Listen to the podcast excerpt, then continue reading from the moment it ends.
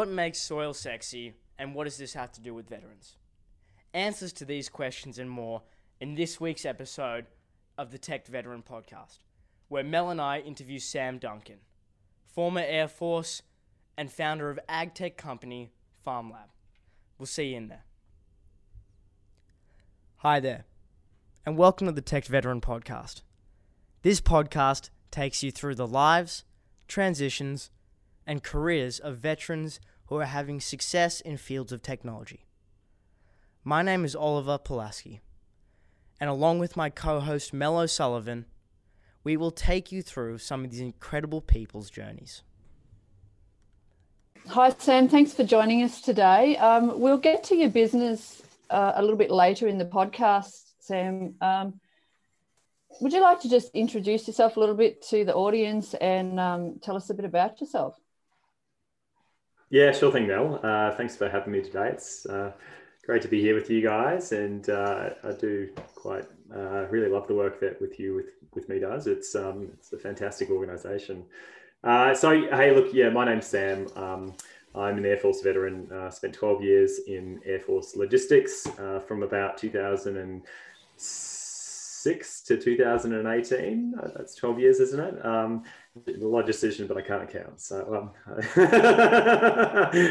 um, I, I, joined uh, straight after uni. So I did did an arts degree and uh, kind of tried to figure out what I wanted to do with my life. And um, uh, obviously, Air Force Air Force sort of came up, and I thought, oh, that's uh, that, that'll be a great career just to to see the world, uh, to gather some leadership skills. That was kind of the biggest thing for me, and uh, and um, yeah, to to get my foot on the door with with an actual actual job with uh, with an arts degree. So um, yeah, joined joined the Air Force uh, through the undergrad graduate degree, and then uh, yeah, w- went through officer training school, uh, logistics basic, and then got posted in my first posting to the RAAF base up at Williamtown, up in Newcastle, and uh, worked with the fighters for a few years, and then sort of moved around, went down to Sydney for a few years, back up to or back down to or down to Melbourne, and then uh, back up to, to Newcastle, where I sort of ended out ended up ended out my uh, my career. So, what was, was your what was your Air Force specialisation then? Was it anything to do uh, with what you're doing now? It was logistics. No, not at all. yeah. Nothing, nothing whatsoever to do what you with what you're doing now. Nothing, nothing at all. Um, uh, no, look, I, I lie. I think, um, I mean, I mean, this is the thing, right? You, we as, um, I, I think, a lot of veterans have really um, uh, have really generalist skill sets um, because you know coming out of coming out of defense well you go into mm-hmm. defense you kind of have to be you have to be a leader you have to know how to how to manage people you have to do administration you have to yeah. understand um, in logistics especially finance um, we did a lot of data stuff and I, I, think that's kind of what's followed me into my career now it's probably more mm-hmm. the data and the tech side um, you know you have to be adaptable uh, versatile all that sort of stuff and i think mm-hmm. um, it really, I, I, think for me, it's kind of set me up to be flexible and to make, to allow me to sort of mm-hmm. enter into something that I really, really wanted to do. And I've sort of wanted to do for the mm. last, the last few years of my career in Air Force, which is do something in agriculture and something environmental. Mm. Awesome. No, sounds like an incredible journey. Um, you said you finished with the military in around 2018. Can you tell us a little bit about your transition out and what, what you did before you found uh, FarmLab? Yeah, sure, sure. So um, I still do, still do a bit of reserve work um, uh, here and there, uh, which is fantastic.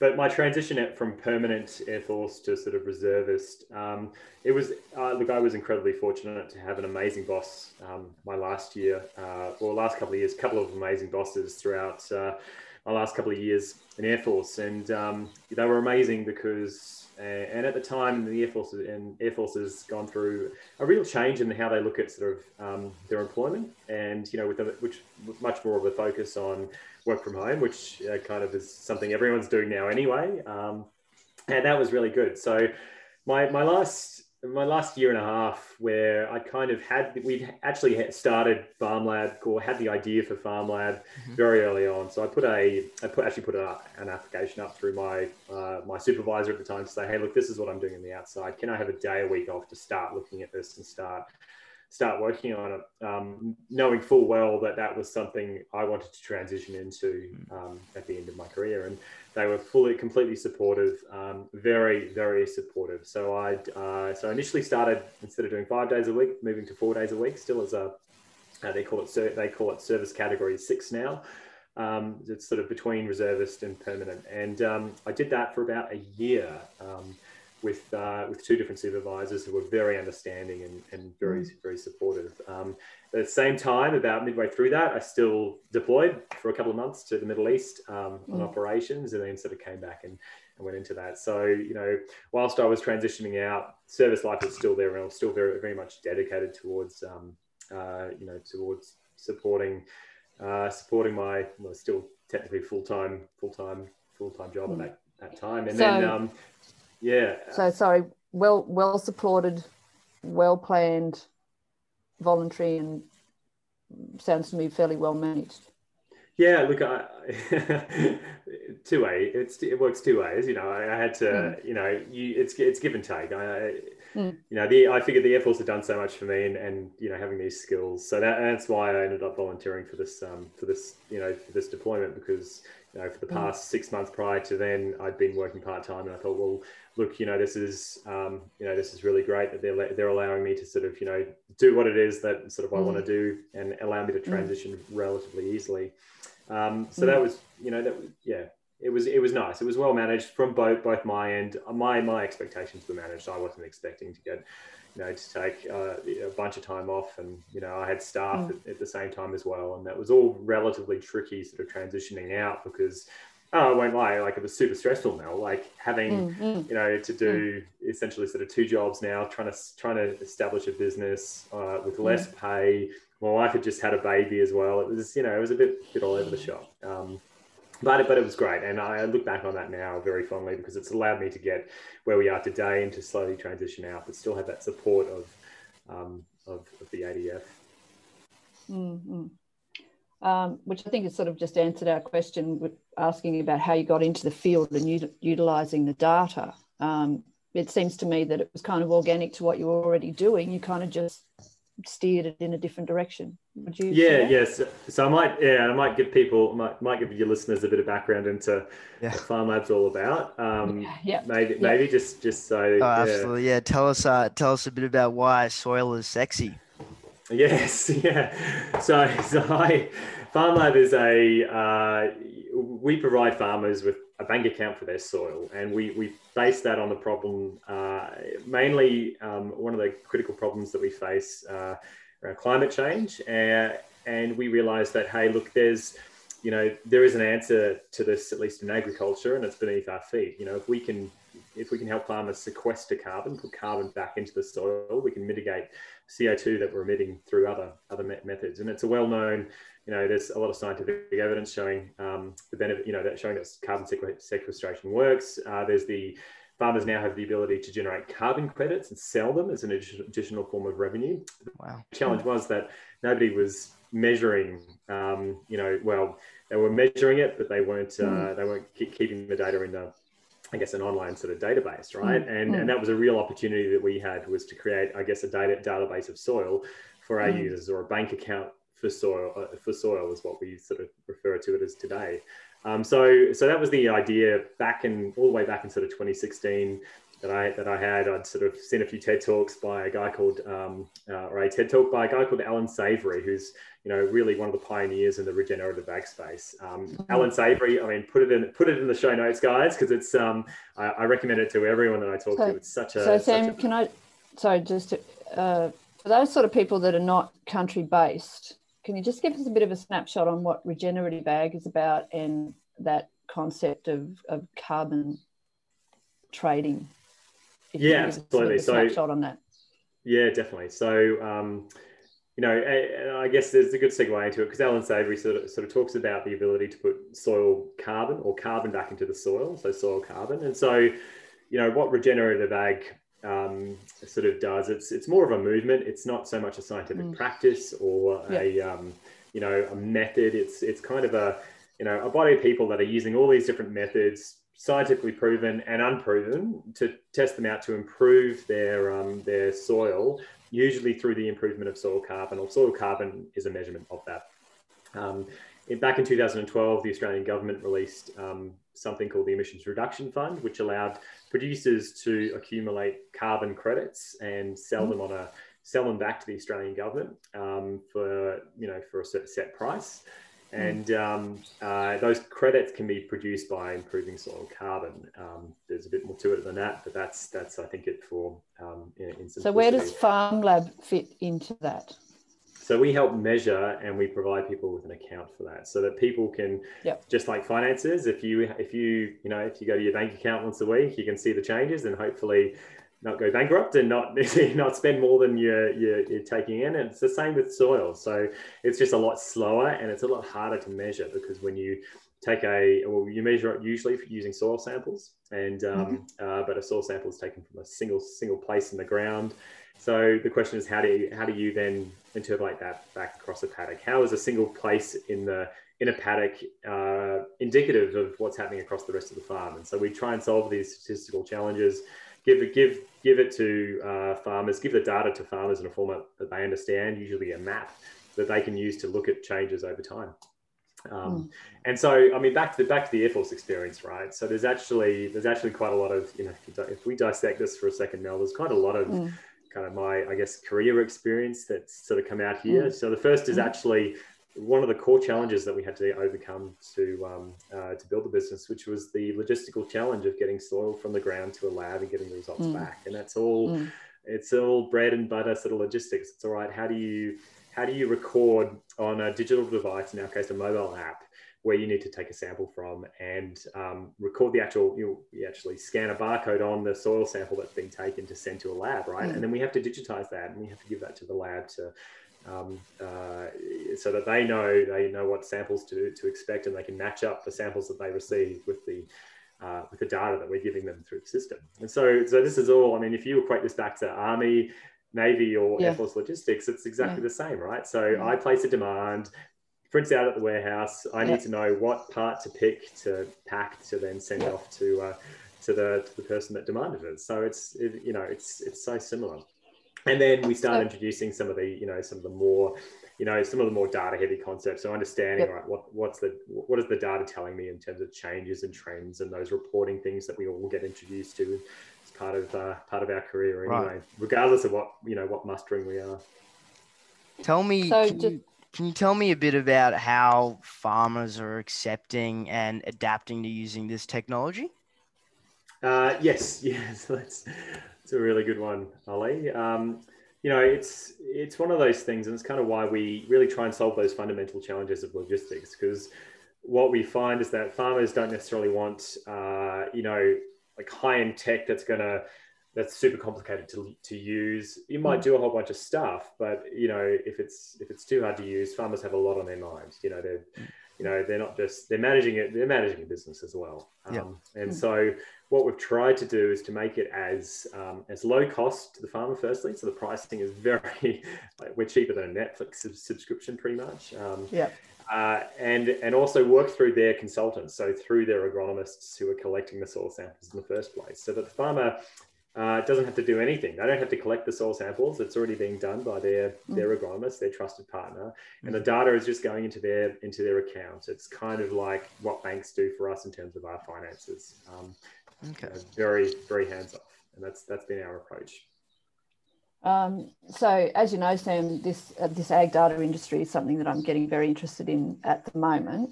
Um, what is it that really floats your boat about this ag data thing? What is it you find exciting about where ag data and ag tech is going?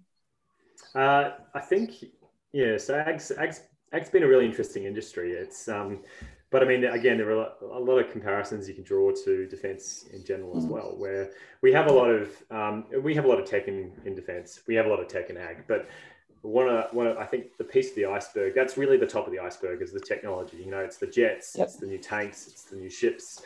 Um, what people don't see is that well, there's and there's all this data being collected by this technology, but we're not really doing much, doing much with the data, which is the bottom of the iceberg. That's the bit. That's the really big bit here. It's the really big potential. Yep. That we have across um, across both sectors to do some really really funky stuff. Mm. So you know, in ag especially, is we've got all these devices collecting all this data. Yeah. We've got, a lot of remotely sensed data now from satellites, satellite imagery. So we use a lot of remotely sensed data as part of Don't, don't forget the big sexy tractors, Sam. and, and the tractors with GPS units and tractors. monitoring Yeah. yield. Um, but when you actually look at the like things like things like adoption rate and use of the data, it's there's Yeah. very a very very small portion of the industry, less than like eight, eight to ten percent.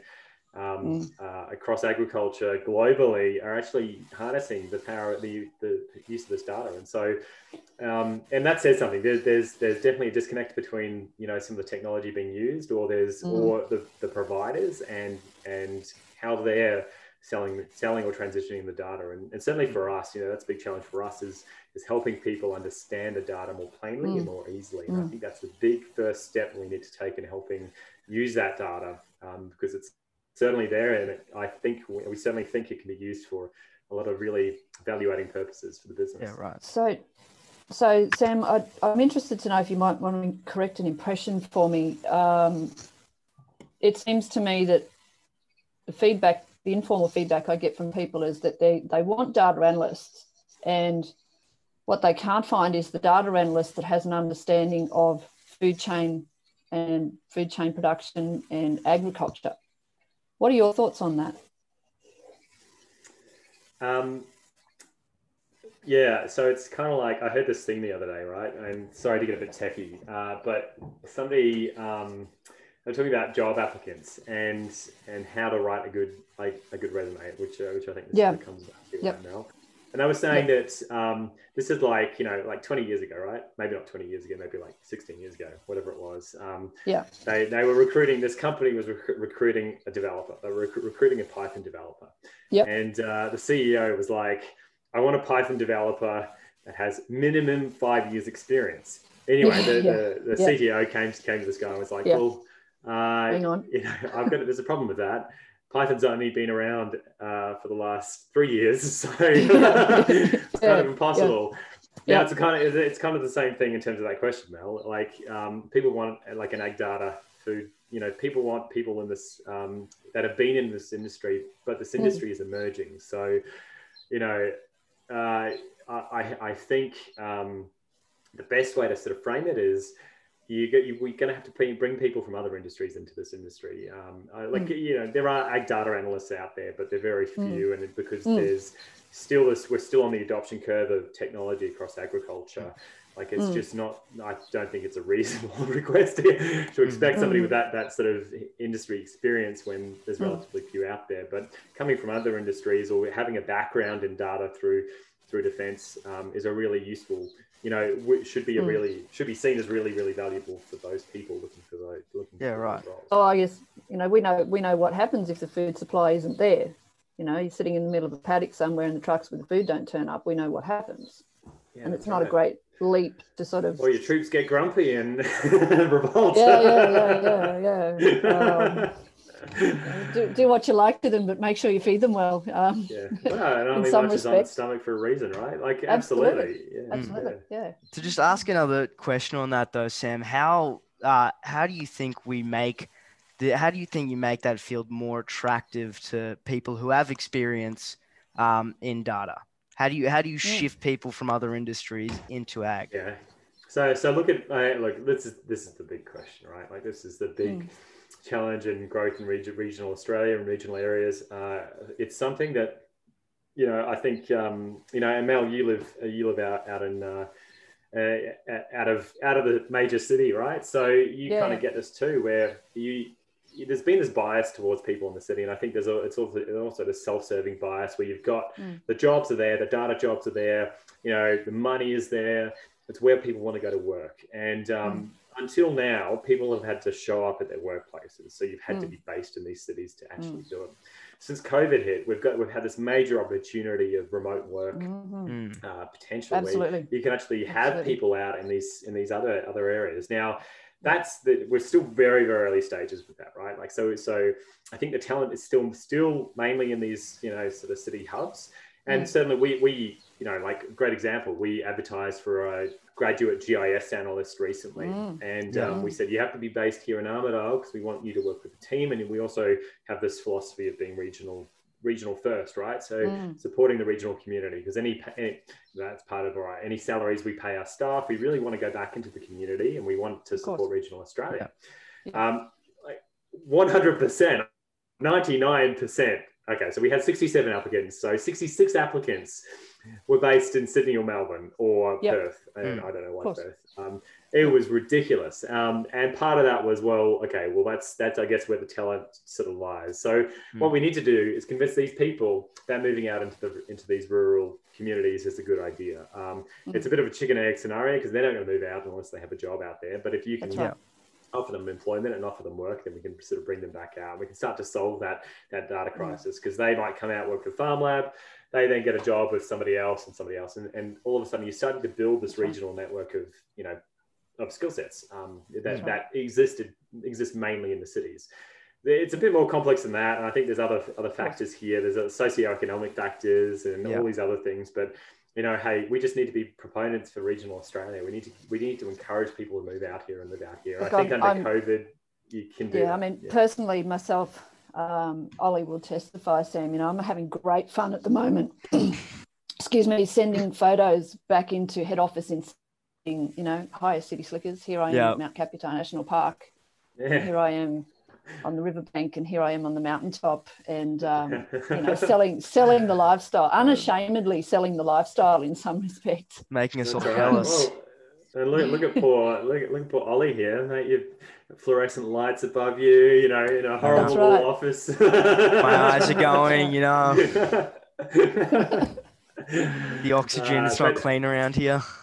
You know that's the other opportunity is that um, you know the people that are already working in these cities for jobs if they move out to regional areas still keep job in the city i, I think that's another another great opportunity Mm. um, and if we can see that over the next five years it means that they move out here they bring their talent they bring their skill sets still sure they work for a company over in Yeah. town but they're you know again there's regional growth opportunities there because then they're spending money uh, you know in the local economy which is fantastic. especially with these lovely data hubs that they're about to install around our area.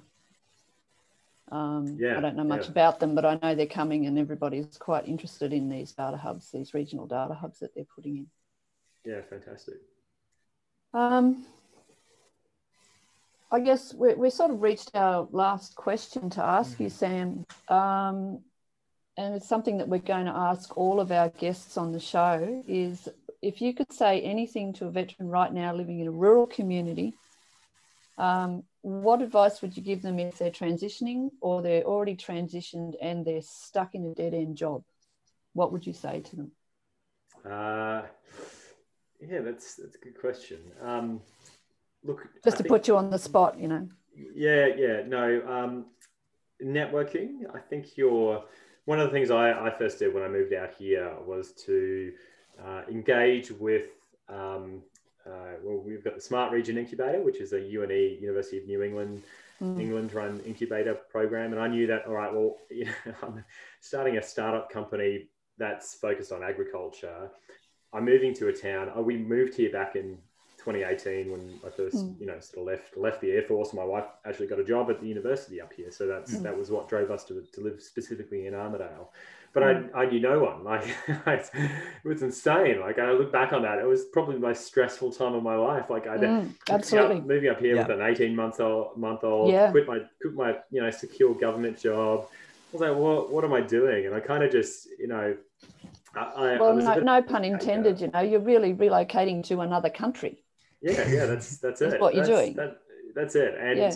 you know I'd um uh, really threw caution to, to the to the wind. Um, I Mm. knew I knew that farm lab was something I wanted wanted to do, but and it, look, there were options, I guess, if you know if that didn't didn't get, didn't go the way I wanted it to go, and I sort of gave myself a timeline there. So we Mm. came up here, and it was through the connections I made through the Smart Region Incubator, as well as just reaching out to local businesses here that we were looking at working with, so agribusinesses and others that that really helped um, guide and direct me and provided me with a bit of network, um, uh, a Mm. bit of a network to a bit of a support network, right? Like Mm. you've always got.